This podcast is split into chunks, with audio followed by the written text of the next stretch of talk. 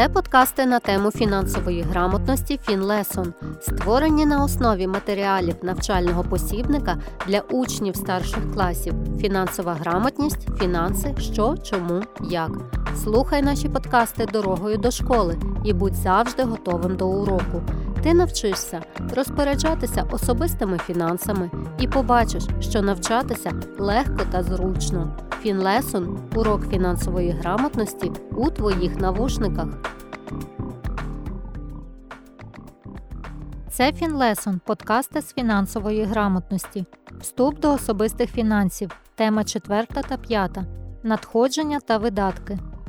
З цього випуску ви дізнаєтесь про джерела надходжень, зможете проаналізувати структуру надходження сім'ї, зрозумієте, що впливає на обсяги надходжень, дізнаєтесь про потреби людини, що лежать в основі її поведінки, зможете проаналізувати структуру видатків власної сім'ї та зрозумієте, як інфляція впливає на видатки.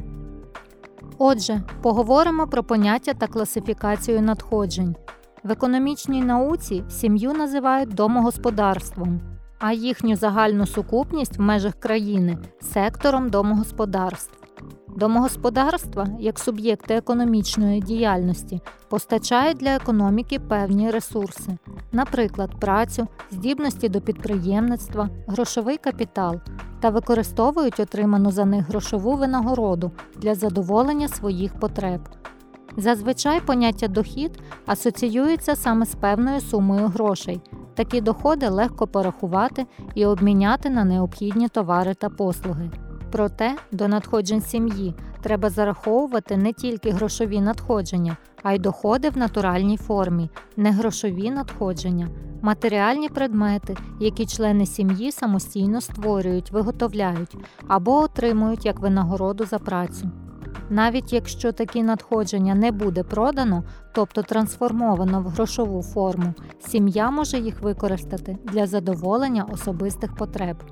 Отже, сукупний дохід сім'ї формується за рахунок надходжень із різних джерел і в різних формах та в подальшому використовується на особисте домашнє споживання або на заощадження та інвестиції. У масштабах країни, що вища величина доходів сектору домогосподарств, то вищим є рівень життя населення загалом. Які бувають види надходжень? Є трудові і нетрудові надходження. Трудові людина отримує в результаті своєї економічної діяльності, тобто взамін своєї праці або підприємницького хисту.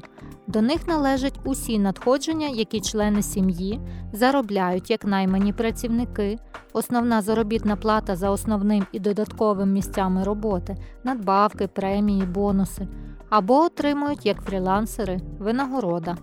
Надходження, які отримують внаслідок особистої підприємницької діяльності, наприклад, коли власник компанії активно долучається до ведення її поточних справ.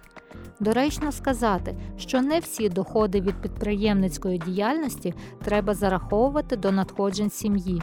Власний бізнес вимагає постійного фінансування, а отже, до сімейних надходжень належить лише та частина доходів, яку можна безболісно вивести з бізнесу та взяти для потреб сім'ї. Надходження, які отримують як доходи, і в грошовій, і в натуральній формі від ведення особистого підсобного господарства.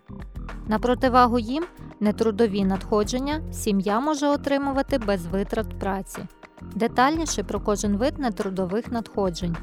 Це доходи від власності або рентні доходи. В законодавстві їх називають пасивними доходами. Такі надходження пов'язані з володінням активами. Деякі активи самі здатні генерувати дохід, наприклад, проценти за депозитом або облігаціями, дивіденди на акції, плата отримана за передане в оренду майно. Такий дохід напряму не залежить від зміни вартості самого активу та за деякими видами активів є досить прогнозованим, наприклад, проценти за депозитом. В інших випадках сам актив може з часом зростати в ціні, наприклад, акції або нерухомість, і за рахунок цього принести своєму власнику дохід. Розмір такого доходу складно заздалегідь спрогнозувати. До того ж, володінню такими активами притаманна ймовірність отримання доходу від збільшення вартості активу і ризик втрат від її зниження. Наприклад, під час світової фінансової кризи 2008 року індекс Standard Poor's 500, який розраховували на базі вартості акцій найбільших компаній, що торгуються на фондовій біржі в США, знизився на 56%. А під час кризи на ринку нерухомості в Україні у 2008-2009 роках вартість житлової нерухомості впала приблизно на 40%. У такому разі рішення на придбання активу для отримання доходу від його продажу за вищою ціною виявилось би невиправданим. Якщо для трудових доходів правильним буде сказати людина працює за гроші, то про доходи від власності гроші працюють за людину. Наступні нетрудові доходи це соціальні доходи, пенсії за солідарної системи, субсидії, пільги, стипендії та інші соціальні допомоги. Їх виплачують членам сім'ї у зв'язку з певними подіями чи обставинами, наприклад, хворобою, безробіттям, втратою працездатності, виходом на пенсію, житловими умовами, здобуттям освіти, народженням дитини тощо. Та інші доходи, які не можна зарахувати до жодної з попередніх категорій, та які часто мають одноразовий або випадковий характер. Це подарунки, спадщина, виграші в лотерею. Такі доходи складно заздалегідь спрогнозувати, хоча вони можуть істотно впливати на матеріальне становище сім'ї. Гроші, отримані в борг, кредити, отримані в банках або небанківських фінансових установах, або позичені в родичів, друзів, знайомих, варто також зараховувати до надходжень сім'ї. Це пов'язано з тим, що вони будуть використані для особистого домашнього споживання, наприклад, для придбання товарів, оплати навчання. Будь-які запозичення мають поворотний та тимчасовий характер.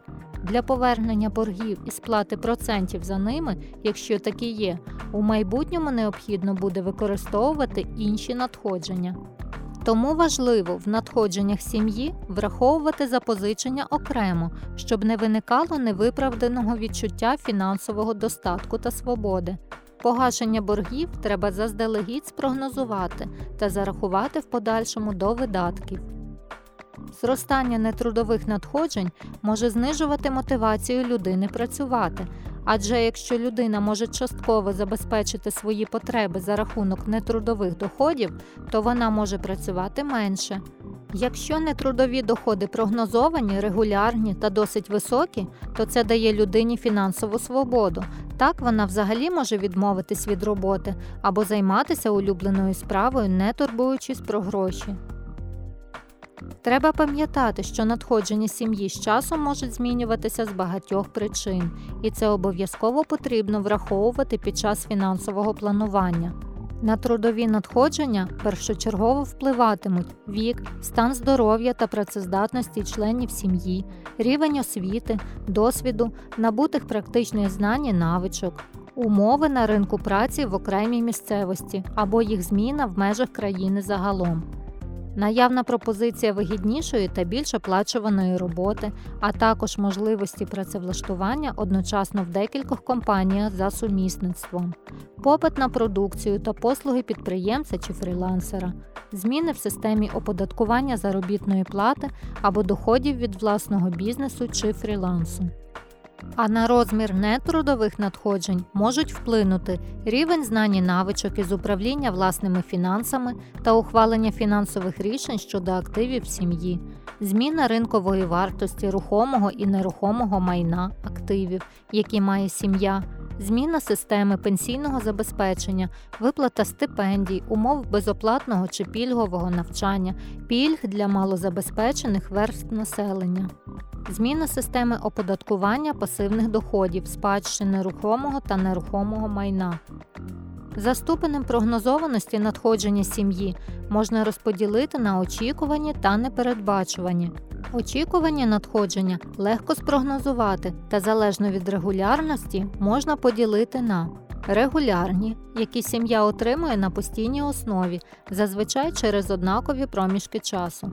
На такі надходження можна розраховувати, коли людина працює, займається певною діяльністю, має певний статус або володіє та використовує певне майно. Це основна заробітна плата, різноманітні надбавки до неї, пенсії або стипендії, дохід від оренди майна або проценти за депозитами.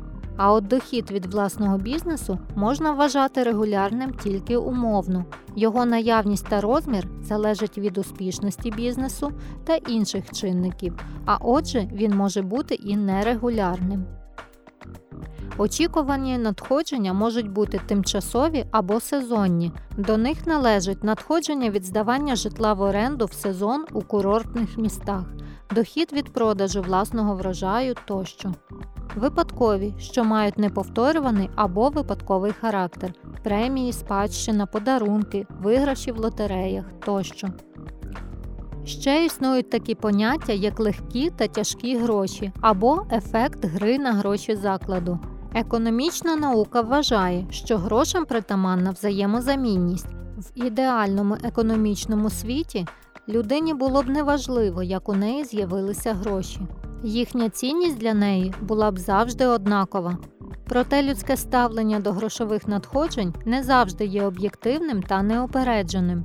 Людина схильна вести ментальний облік доходів, отриманих із різних джерел, тобто цінність однієї гривні доходу на одному ментальному рахунку не буде еквівалентна одній гривні доходу на іншому. Ця особливість людського мислення призводить до розподілу надходжень на легкі та тяжкі. Таке різне ставлення до доходів у подальшому впливає на фінансове рішення щодо них.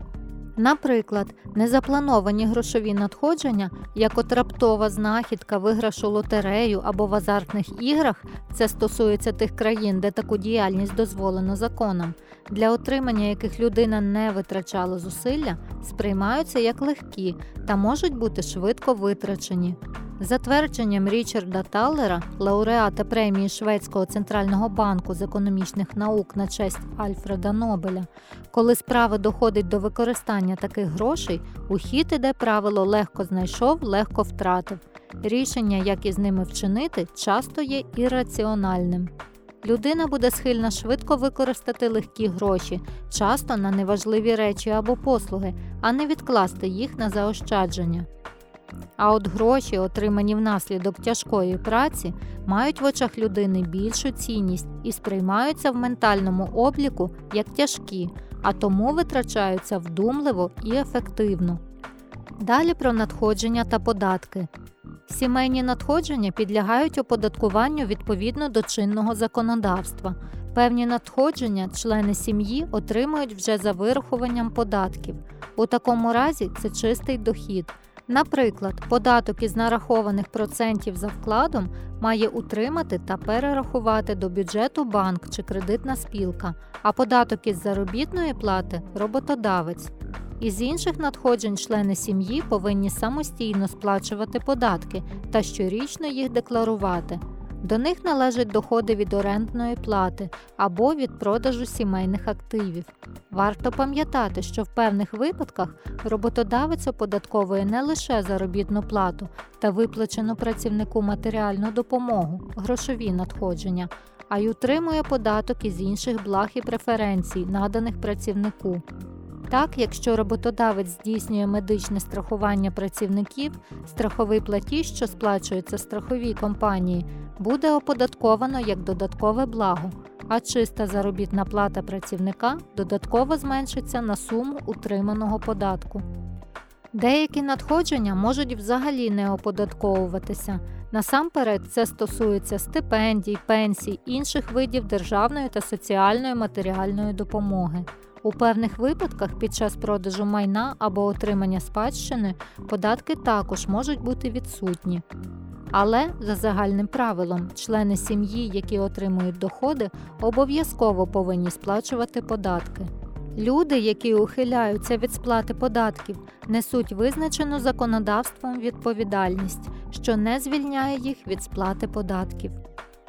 Про доходи поговорили. Тепер переходимо до видатків. Своєму житті людина постійно користується певними речами, товарами та послугами, щоб задовольнити свої потреби. У цій темі ми називатимемо такі речі та послуги благами, а процес їх використання споживанням. У ХХ столітті американський психолог Абрагам Маслоу класифікував ключові потреби людини, які лежать в основі її поведінки. До них належать фізіологічні потреби, їжа, сон, відпочинок, потреби у фізичній та психологічній безпеці, соціальні потреби, дружба, любов, належність до певної соціальної групи, потреби в повазі та самореалізації. Ці потреби розподілені за принципом піраміди. Під час визначення способів задоволення потреб людини треба розрізняти необхідність і бажання. Необхідність це блага, які потрібні для виживання людини, їжа, житло, одяг, медичне забезпечення. На противагу їм бажання це блага, які людина хотіла б мати, але які не є критичними для її виживання. Принципова різниця між ними полягає в тому, що необхідність є природно обмеженою та постійною за величиною. Наприклад, люди однієї комплекції у середньому потребують однакової кількості продуктів харчування, а її незадоволення може призвести до поганих наслідків. Бажання є необмеженими певними природніми межами та можуть змінюватися з плином часу. А якщо людина не зможе їх задовольнити, це не матиме для неї критичних наслідків.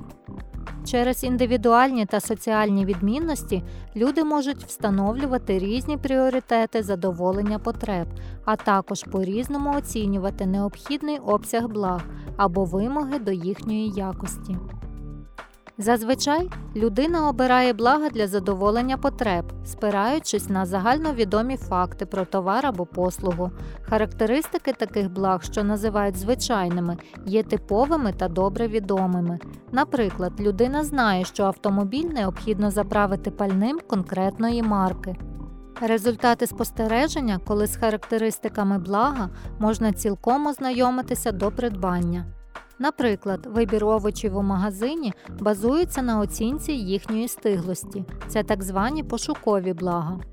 Досвід, коли характеристики або якість блага можна оцінити лише після придбання або споживання, їх називають досвідними благами, і до них можна зарахувати обід у ресторані або похід до перукаря. Водночас є випадки, коли людина не здатна цілком визначити характеристики або якість блага та його реальну здатність задовольнити потреби навіть після повного споживання.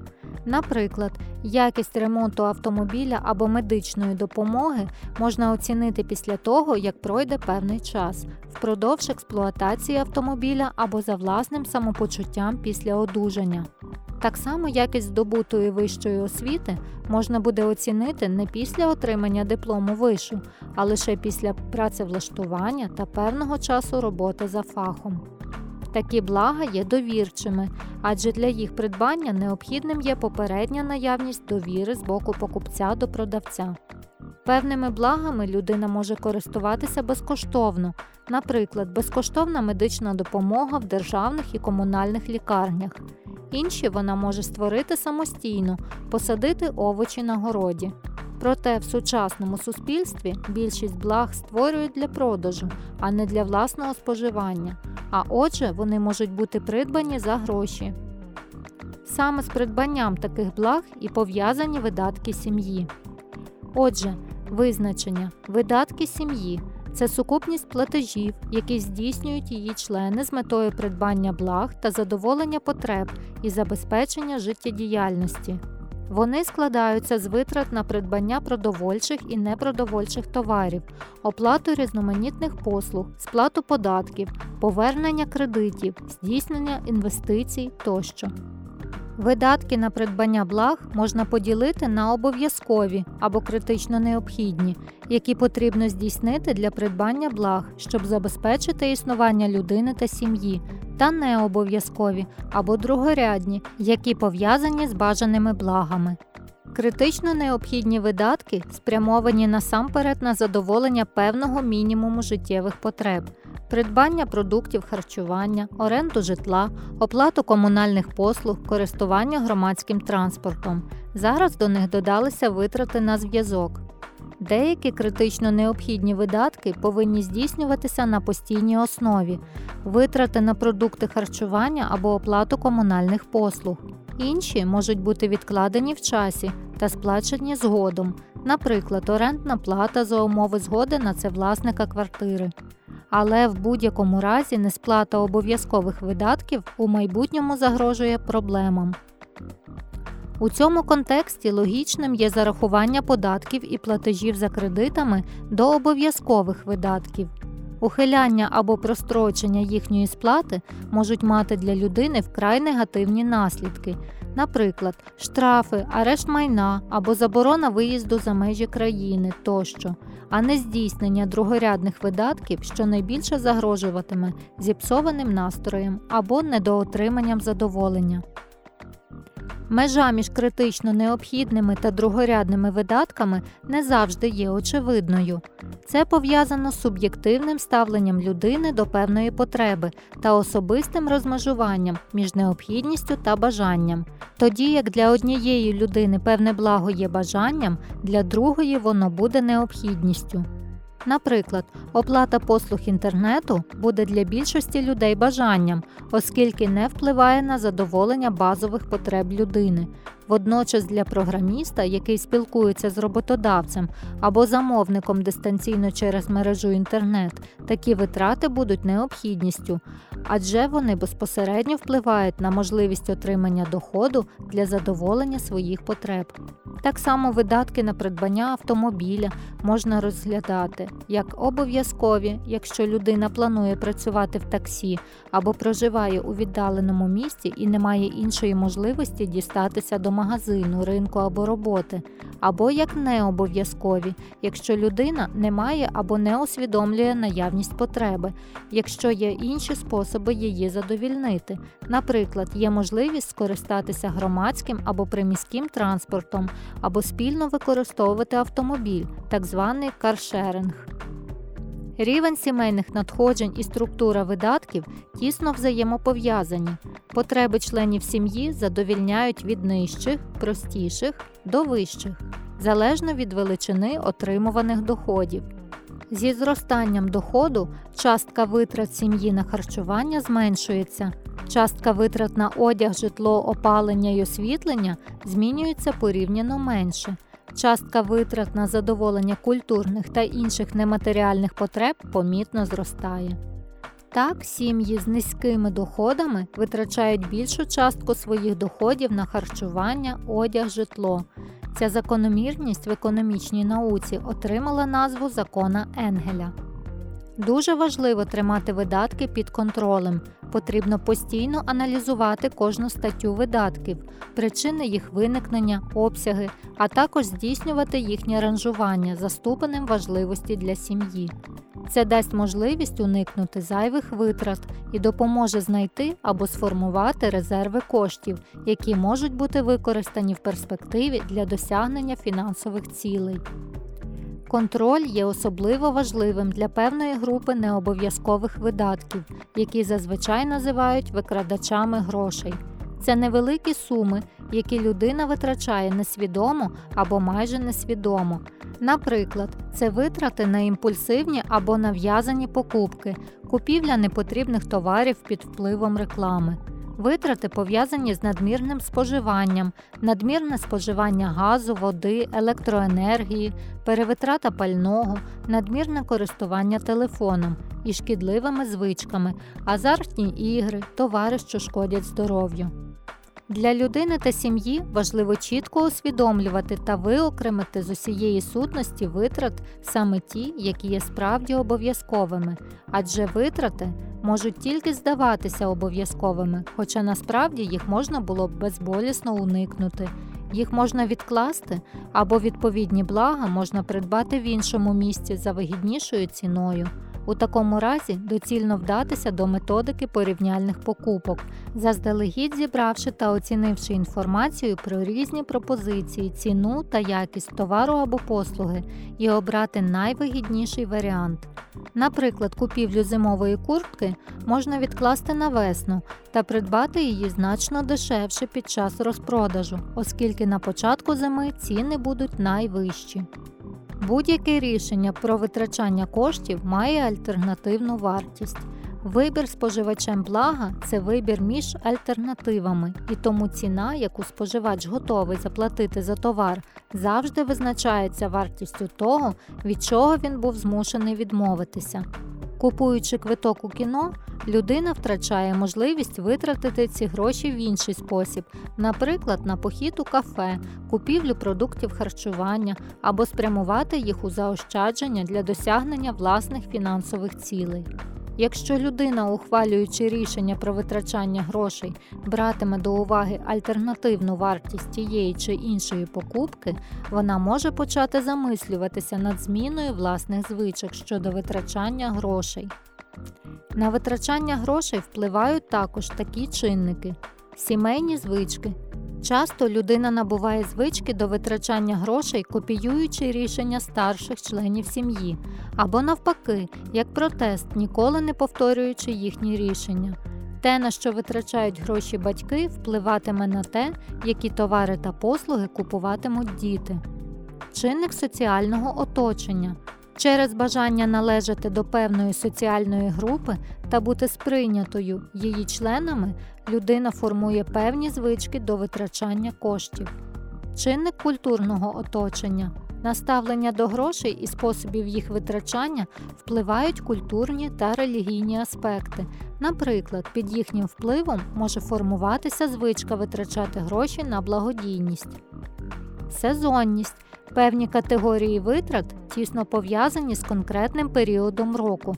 Традиційно людина витрачає більше грошей на подарунки в період Різдва та Нового року і на подорожі та відпочинок у літній сезон. Чинник реклами. Рекламні кампанії допомагають продавцям товарів та послуг сформувати та розвинути в людині певні бажання та завдяки цьому підштовхнути її до витрачання грошей на таку продукцію. Розвиток цифрових технологій дав пошук для розвитку цільової цифрової реклами. Користуючись інтернетом, людина залишає в цифровому просторі багато інформації, яку компанії можуть використовувати для аналізу потреб, інтересів та вподобань людини, і адресно запропонувати їй як потенційному споживачу певні товари та послуги. Чинник наявного невитраченого доходу. Після фінансування всіх критичних витрат у розпорядженні людини можуть залишатися невитрачені вільні кошти.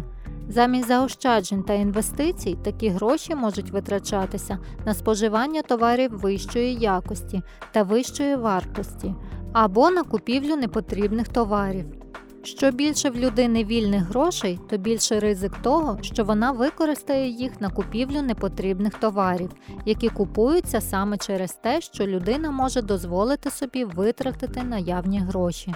Наслідком цього може стати виникнення шкідливої звички оніоманії, що полягає в надмірному та неконтрольованому бажанні здійснювати покупки. За характером появи та ступенем прогнозованості видатки можна розподілити на очікувані та непередбачувані. Очікувані видатки людина або сім'я може заздалегідь визначити та спрогнозувати. Вони можуть мати регулярний характер, витрати на харчування, оренду житла, тимчасовий характер, витрати на навчання, сезонні комунальні послуги, такі як опалення, та разовий характер, витрати на придбання побутової техніки. На відміну від них, непередбачувані видатки пов'язані з певними обставинами, на настання яких людина не розраховувала. Наприклад, загубивши телефон, людина буде змушена терміново придбати новий, аби продовжувати спілкуватися з близькими та колегами. Деякі непередбачувані видатки можна зменшити за рахунок формування резервів або ж придбання страховки. Наприклад, сплативши один раз на рік 7 тисяч гривень за поліс медичного страхування, особа може розраховувати на покриття медичних витрат в сумі до 50 тисяч гривень упродовж року. Формуючи споживчі звички, людині також важливо розуміти зв'язок між купівлею товару сьогодні та коштами, які буде витрачено або навпаки зароблено завдяки такій покупці в майбутньому. Для цього треба розрізняти видатки, що спричиняють наступні видатки, та видатки, що генерують доходи. До перших можуть належати придбання товарів за рахунок кредиту, оскільки до вартості товару додаються витрати на сплату процентів і комісій за кредитом, придбання товарів або послуг, використання або споживання яких вимагає супутніх товарів або послуг. Наприклад, придбання автомобіля вимагатиме в майбутньому фінансування його технічного обслуговування, заправляння пальним, оплати паркінгу. Купівля квартири буде пов'язана з витратами на оплату комунальних послуг і фінансування ремонту. Придбання телефону потягне одноразові витрати на придбання нових аксесуарів і регулярних витрат на оплату послуг мобільного зв'язку тощо. На противагу їм існують видатки, які пов'язані з витрачанням коштів, але в майбутньому здатні генерувати дохід. Наприклад, депозити та облігації передбачають виплату власнику періодичної грошової винагороди процентів. Витрати на здобуття освіти та отримання додаткових знань будуть передумовою для підвищення конкурентноспроможності людини на ринку праці і отримання неї вищої заробітної плати чи доходу від власного бізнесу чи фрілансу. Певні активи, пов'язані з наступними витратами, можуть забезпечити і отримання доходу. Так, власний автомобіль або нерухомість можуть генерувати дохід, адже людина може використовувати їх у власному бізнесі або здавати в оренду. Наостанок поговоримо про видатки та інфляцію. Видатки сім'ї переважно пов'язані з придбанням благ для власного споживання і задоволення потреб. Ціни на такі блага змінюються час від часу. Інфляція це зростання рівня цін на товари та послуги впродовж певного періоду. Щоб визначити рівень інфляції, державні статистичні органи беруть до уваги вартість так званого споживчого кошика. Це стандартний набір товарів і послуг, що характеризує типовий рівень і структуру споживання пересічної людини. Вміст та розмір споживчого кошика є різним для різних країн, але щонайменше містить продукти харчування, хліб, молоко, м'ясо, фрукти, овочі тощо, одяг, взуття, предмети особистої гігієни і таке інше.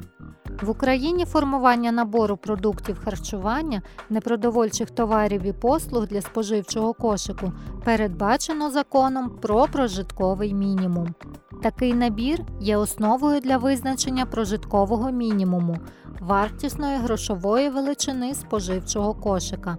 Прожитковий мінімум встановлюється на одну особу та окремо для чотирьох соціальних груп: дітей віком до 6 років, дітей віком від 6 до 18 років, працездатних осіб та осіб, які втратили працездатність. Прожитковий мінімум встановлюється Кабінетом міністрів України після науково-громадської експертизи та щорічно затверджується в законі про державний бюджет України. Корисність грошей полягає у можливості використати їх для придбання благ. Ця властивість виражається в купівельній спроможності, кількості товарів і послуг, які можна придбати за грошову одиницю. Чим вищий рівень інфляції в країні, тим більше зростають в ціні повсякденні товари та послуги. Тобто інфляція знижує купівельну спроможність грошей. Зв'язок між індексом споживчих цін та індексом купівельної спроможності грошей є оберненим. Наприклад, якщо на початку року ми мали 1000 гривень, то вже на кінець року купівельна спроможність цієї суми становитиме лише 909 гривень. Тобто на кінець року на 1 тисячу гривень можна буде купити стільки ж товарів та послуг, для купівлі яких на початку року вистачало би 909 гривень. Через наявність інфляції також розрізняють два поняття: номінальна вартість грошей, скільки грошей ми фактично маємо на руках, та реальна вартість грошей, скільки товарів та послуг ми зможемо придбати за цю суму грошей з урахуванням зміни їх купівельної спроможності. Так, у нашому прикладі на кінець року 1000 гривень номінальна вартість грошей, а 909 гривень їх реальна вартість з урахуванням інфляції на рівні 10% на рік. Так само статистичні спостереження та розрахунки на підставі цін і доходів без врахування рівня інфляції називають номінальними. Якщо ціни і доходи коригуються на рівень інфляції, то їх називають реальними. Наприклад, при зростанні річних доходів сім'ї на 8% та інфляції 10%, реальні доходи за рік знизилися на 2%. Ми в попередньому прикладі розглядали період 1 рік. Для розрахунку індексу споживчих цін за декілька періодів необхідно здійснити множення відповідних індексів за кожен відповідний період. Так, реальна вартість тисячі гривень через 3 роки становитиме тільки 751 гривню 31 копійку. Люди по-різному відчувають на собі вплив інфляції. Хтось надає перевагу харчуванню вдома, хтось походу в кафе або ресторану, хтось купує одяг і взуття вітчизняних виробників, а хтось надає перевагу відомим іноземним брендам. Водночас приріст цін на різні товари є нерівномірним і відбувається з різною швидкістю. До того ж, у той час, як певні товари та послуги дорожчають, інші можуть знижуватися в ціні. За цінову стабільність і низькі темпи інфляції в країні відповідає Центральний банк.